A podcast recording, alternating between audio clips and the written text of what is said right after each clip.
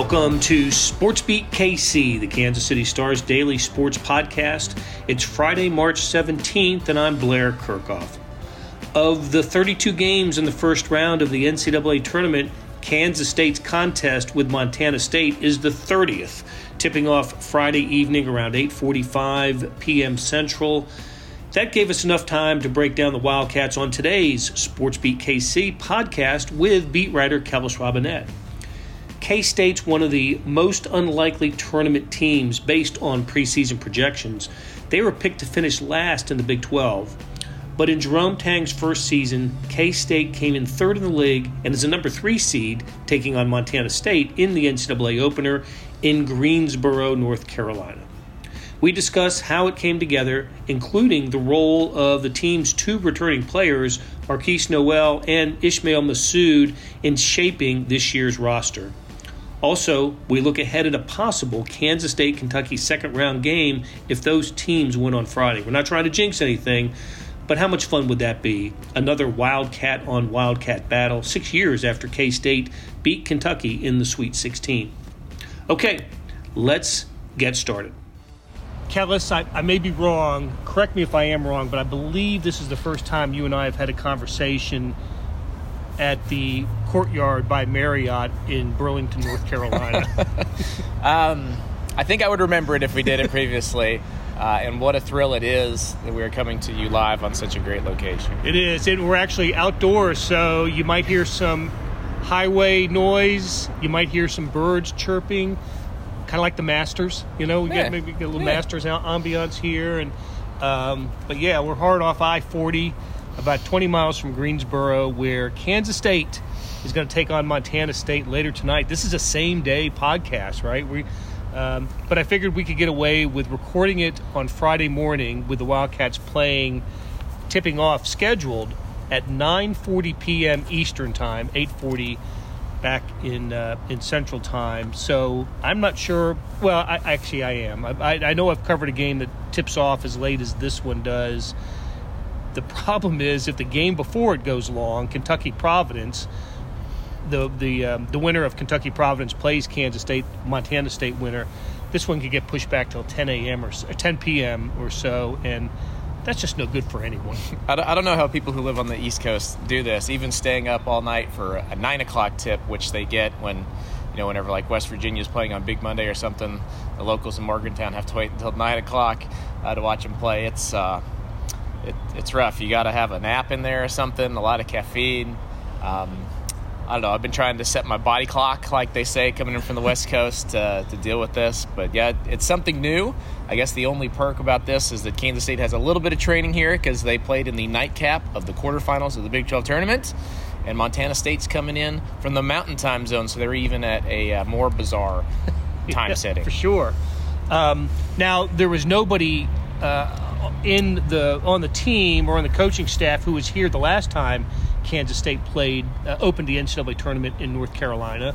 But it was good news for the Wildcats back in 2018, was it not? Uh, that that was a great experience for Kansas State. They beat Creighton in just uh, eight nine game. Yeah, eight nine games, smacked them pretty good, even without Dean Wade. That was the first time anybody really had heard of Mike McGuirl. Um, little did we know we'd be watching him for like the next five years. Um, That's and, right. All the way up until last season. uh, yeah. Um, then uh, the shocker of all shockers, UMBC upsets Virginia. Um, still the craziest locker room I've ever been to after any game. That place that place was lit. Those players were over the moon about what they'd just done. Um, and yeah, and then Kansas State takes advantage, gets to the Sweet 16. That's probably the happiest I'd seen Bruce Weber throughout his entire time there was after they got to the Sweet 16. So um, yeah, you know, maybe there's some good vibes there. Different city, but uh, same state. Kansas State. A little more is expected of Kansas State this time. They're the three seed instead of the nine. Uh, eight point favorites tonight against Montana State. And I think they're about a 40, 45% chance to get out of this pod, move on to the Sweet 16, according to most analytical sites. And I imagine that is much, much higher than they were coming in the last time they were out. And it would be higher than any other team in the pod, which includes Kentucky, and Providence. Uh, that's a is that a six eleven? I think six eleven game uh, that uh, that they're playing. That's uh, feeding into the K State Montana State winner. The other thing I remember about that that path back in 2018 is Kentucky was in the Wildcats, uh, the K State Wildcats, way in that uh, that regional, but it was a Sweet 16 game then. I know Kansas State and Kentucky have just been on the, these wild, weird convergences of Wildcat supremacy in the NCAA tournament lately. If it happens, um, I don't want to write off Providence here, but if it happens and we get Kansas State, Kentucky in the next round, it'll be the third time in the last decade that we've seen K State and Kentucky play in the NCAA tournament. It happened in St. Louis that year when Kentucky caught fire and made it to the uh, national final, right? Yeah. yeah. Um, uh, yeah, beat Wichita State the next round, so they were just wiping out all the Kansas teams that season. um, then K State got some revenge the last time uh, um, they made it to the Sweet 16. That was in Atlanta. Atlanta, right? Or Catlanta, as they like to say at the time. right. um, Kansas State beat Kentucky in an absolute thriller with Barry Brown making some really key shots down the stretch. And now I guess we get the rubber match between John Calipari and Bruce. Rubber won't be around for this one. It'll be uh, the first time we see Calipari versus Jerome Tang again, if it happens. But you know what? I uh, there are much worse matchups to see repeatedly in the NCAA tournament. I, I can dig it. No, be, it actually would be a lot of fun, and it would be one of the I think more uh, highly anticipated games of the second round. Uh, everybody in the country, Kentucky has this incredible fan base.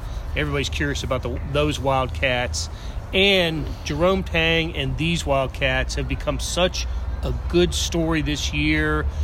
The question is, I, listen, I, I, I think we agree that um, they can get past the Montana State Bobcats, the 14 seed in the first round, uh, and it's a matter of can they, you know, would they be able to stand up to Kentucky, even though it's a uh, Kentucky's got the the lower seed or the worst seed in, in that matchup. Well, let's talk about tonight's game. Um, what, what is it about? where can Montana State hurt K State?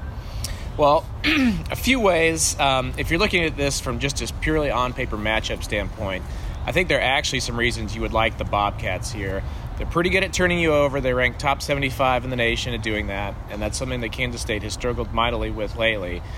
Um, against in their last two losses against West Virginia and TCU, they turn it over 20 times apiece, lose both games by pretty much 10 points. Not really close.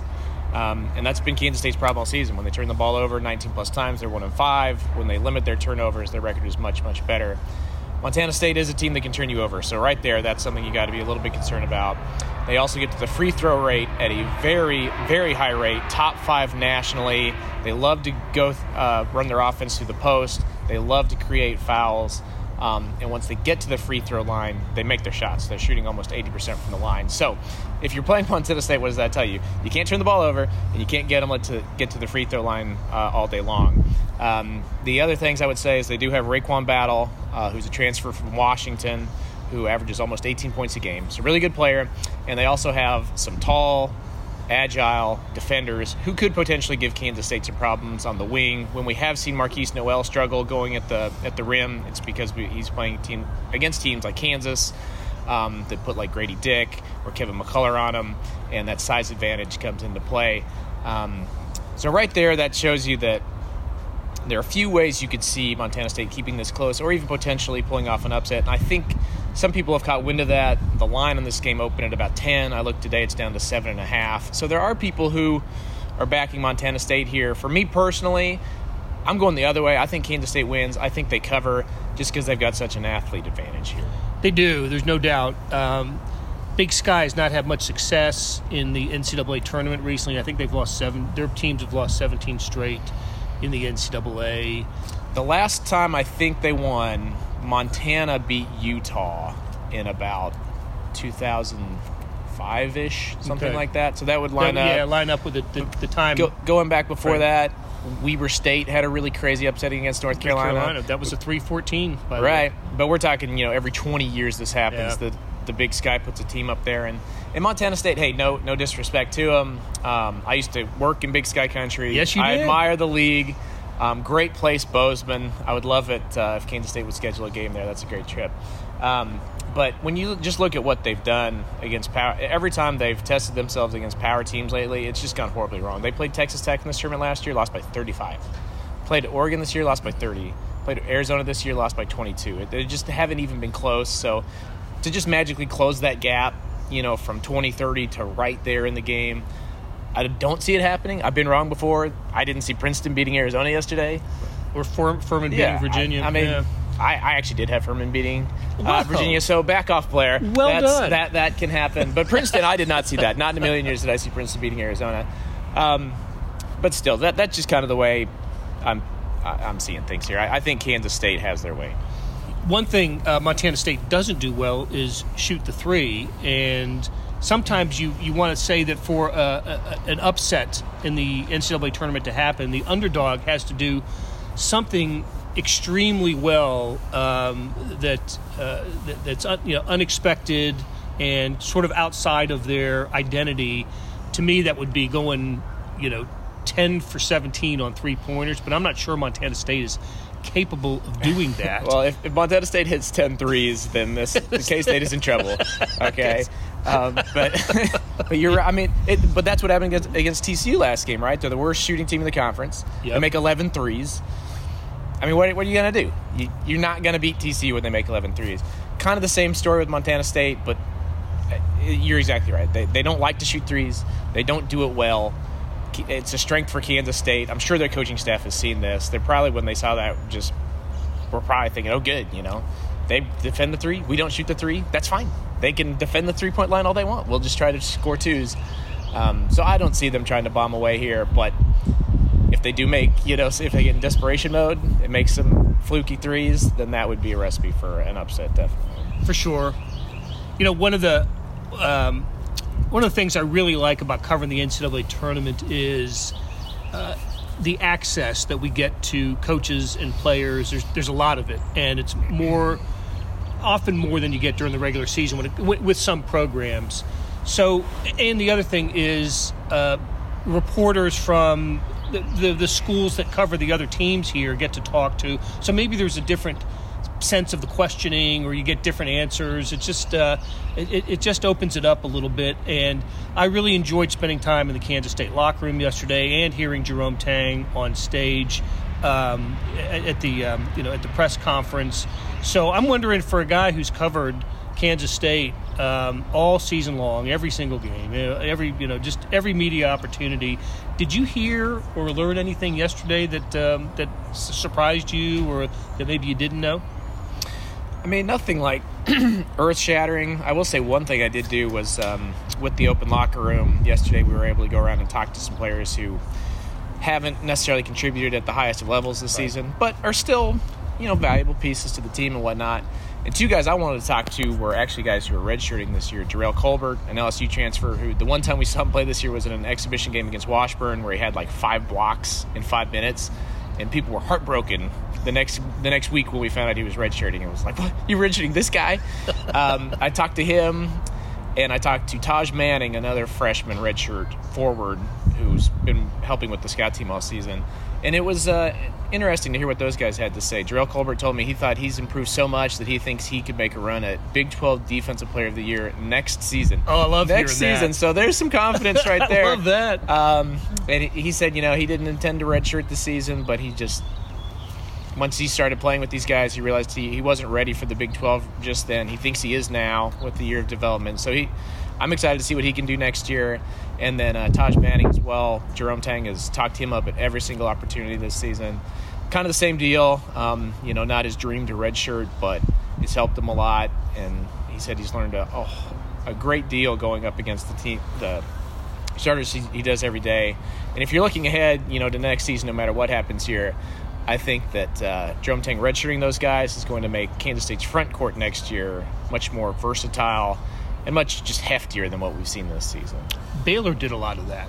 A lot of Scott that, Drew. yes. Yeah, that was a that that's a Baylor Scott Drew thing, uh, persuading players who who know they can play and who who could play uh, to to take a red shirt year, and it has worked out wonderfully for Baylor over the last decade or so, and that's. Um, uh, and Kansas State appears to be starting down that path as well. So, okay, let's uh, let's take a break, and when we come back, I want to ask Kellis about um, about how Kansas State's uh, uh, re- recruiting prowess expanded uh, this past year with the help of a couple of players. When you need mealtime inspiration, it's worth shopping Kroger, where you'll find over 30,000 mouthwatering choices that excite your inner foodie. And no matter what tasty choice you make, you'll enjoy our everyday low prices, plus extra ways to save, like digital coupons worth over $600 each week. You can also save up to $1 off per gallon at the pump with fuel points. More savings and more inspiring flavors make shopping Kroger worth it every time. Kroger, fresh for everyone. Fuel restrictions apply. Hey, this is Blair. There are several ways to access the Star Sports section. Let me tell you about a couple of them. There is Sports Pass. For $12.99 a month, you get unlimited digital access to all the Star Sports content, including beat writing, columns, features, pretty much everything we write. The deal renews monthly until you tell us to cancel. For $159.99 a year, you get everything the Star has to offer digitally, including sports and the e edition go to kansascity.com and drop down to the bottom of the page where it says Start a Subscription for more information. Your support has never been more important. As always, thanks for reading and listening. All right, we are back on SportsBeat KC talking Kansas State and the NCAA tournament with Kellis Robinett from the from the courtyard area of the Courtyard Hotel. I guess that's why they call it the Courtyard because they have courtyards here. and again, you probably hear the traffic and the birds. Uh, we are between them, actually. Birds to one side and Interstate 40 to the other. I'll tell you what we should have done if you wanted to be really quiet is there's an empty pool right next to us. We could have gone down into that sucker and recorded a podcast from an empty swimming pool. Now that yeah. I know would have been a first. so, so, one of the one of the national stories that's uh, being written this week, you wrote it uh, yesterday, uh, is how this Kansas State roster came together almost in an impossible fashion. Jerome Tang gets here and everybody's, you know, they, they had players leave, players transferred, just the roster was down to the, the studs, right? Mm-hmm. And mm-hmm. Um, and I know just a few weeks after taking the job, I was wondering what, in the, how in the world is Kansas State going to get a, a, full roster? And without even knowing what was going to happen, I'm thinking, well, there's your when you're starting to pick the, the, the Big 12 order of finish, you start at the bottom with K State and then work your way up. So here they are, picked 10th in the Big 12 third. Uh, they finished third in, in the regular season, third seed in the Big 12 tournament, third seed in the NCAA tournament, and a lot of it, a lot of the credit. Obviously, the coaching staff did an incredible job, and Jerome Tang was Big 12 Coach of the Year. But the two returning players had a big role in uh, in helping shape this roster. They really did. Um, at the very start of uh, Jerome Tang's tenure, like you said, uh, not many players chose to stay, or perhaps more accurately, were invited to stay. Um, it was just Ismael Massoud and Markquis Nowell, so they went from 13 scholarship guys down to two. In a perfect world, I think they probably would have liked to stay at perhaps four or five. They obviously would have loved to have kept Nigel Pack. Um, I think Selton Miguel, if he wanted to stay, I think they could have found room for him. He was a good player. And maybe Davion Bradford, even though in hindsight his lumbering body probably doesn't fit this style. He's a seven footer though. If he said I really want to play, I think they would have found room for him. But otherwise, you know, I think they were fine with everybody else leaving. So, anyways, they come back with just two. Not an ideal situation. I remember when you and I were at the Kansas City Catbackers event last, uh, was it May or June? June, I think, early June, yeah, I think. June they said so few people on the roster that when Jerome Tang got up and talked in front of everybody, his promise was what they would that they would have at least eight scholarship players, at least. So. Just, yes, exactly. Um, at the time, not the greatest um, endorsement of their, you know, the state of the roster at the time, but they pulled it together, and one of the main reasons for that was that they were able to bring in all these guys out of nowhere. Was that people like Markquis Nowell mostly I would say Markquis Nowell, but also Ish Massoud are so willing to help recruit. They basically for a month or two put their own, you know, games to the side and were basically extra assistant coaches, worked the phones themselves, hosted guys, got on social media, found players that they thought could help. Hey, why don't you consider Kansas State? And really, they were extra recruiters for, for the Wildcats. Um, they went on all the all the recruiting meals. Uh, Markquis Nowell told me he took you know his go to spot for uh, his go to eating spot in town for recruiting players was Varsity Donuts. Um, that seemed to work really well. Uh, Works for me. yeah, yeah. I mean, hey, big donut team, big donut town. Um, but yeah, he said it actually got really fun. He said uh, Markquis told me that the you know he, he got the same kind of thrill of hitting a game-winning shot that he did when a player would say, "Hey, I want to come and com- commit to you," which is rare for a player. Normally, you only get that from the coaches. Um, but I think that shows the kind of buy-in and the team camaraderie that you have seen here, because everybody helped build build it together. And I think without that, it would have been hard for this group to win as many games as they did. I think it's a great story. It, it really is, and I. It's the first time. It makes sense that you know that it would happen that way. I just hadn't heard it at another school. I hadn't heard that story with another school. I, I loved hearing it, and got uh, you know. You, you, I know uh, Nowell talked about it on the on, on the at the podium yesterday, and we got to talk to Massoud about it in the locker room, and um, they were they, the big smiles on their faces. They were they were talking about this. So uh, I, I, recommend everybody reading Kellis' story about it. It, it turned out really well. So. Um, uh, good, good, on the Wildcats, and uh, uh, I'm, I'm, assuming going forward, the players will, as, as they do at every school, will have some influence on on the recruiting, but not to the extent it happened in Jerome Tang's first year at Kansas State. Yeah, I think next year we'll see guys hosting players, excited to welcome players to campus, but it won't be. Um, I, I, don't think we're going to see, say, uh, Nae'Qwan Tomlin next season at the end of every practice day spending three hours looking for new players. And fortunately, they've recruited a lot already. They've got some uh, some four star recruits yeah. coming in. Um, and I'm sure they're going to have to hit the transfer portal to some extent here. But the word is out on Kansas State. It's not like last season where there are all these questions, there hasn't been success. The coaching staff is in place. They're coming off a great season. It should be a much easier sell this time around. No doubt, no doubt. Okay, so I don't know if you filled out a bracket. Um, I did not. I usually don't. You know, I'll, I'll really I, will identify some upset picks and and for the paper, I uh, the day that the bracket is selected, I do a final four regional champions and what the regional final matchup is. And how do you not fill out a bracket? I, I, I used to. I'll tell you what. I used to do it for the for the uh, for the star. But then I started to feel kind of guilty when I had some bad years and people were getting in touch with me at the star about I followed your bracket and I was out after the first day, and I, am starting to feel guilty about that. I didn't want to, um, uh, I didn't want to cost people money on the bracket. um, I think it's, it's impossibly hard to do uh, to, to be successful. Someone has to win, right? Any kind of bracket pool, but it's so difficult that I saw this on on uh, Sports ESPN Sports Center this morning that they had more than 20 million people uh, submit brackets to their bracket challenge or whatever they call it. And after the first day, after Thursday, 658 were alive. so 658 out of more than 20 million.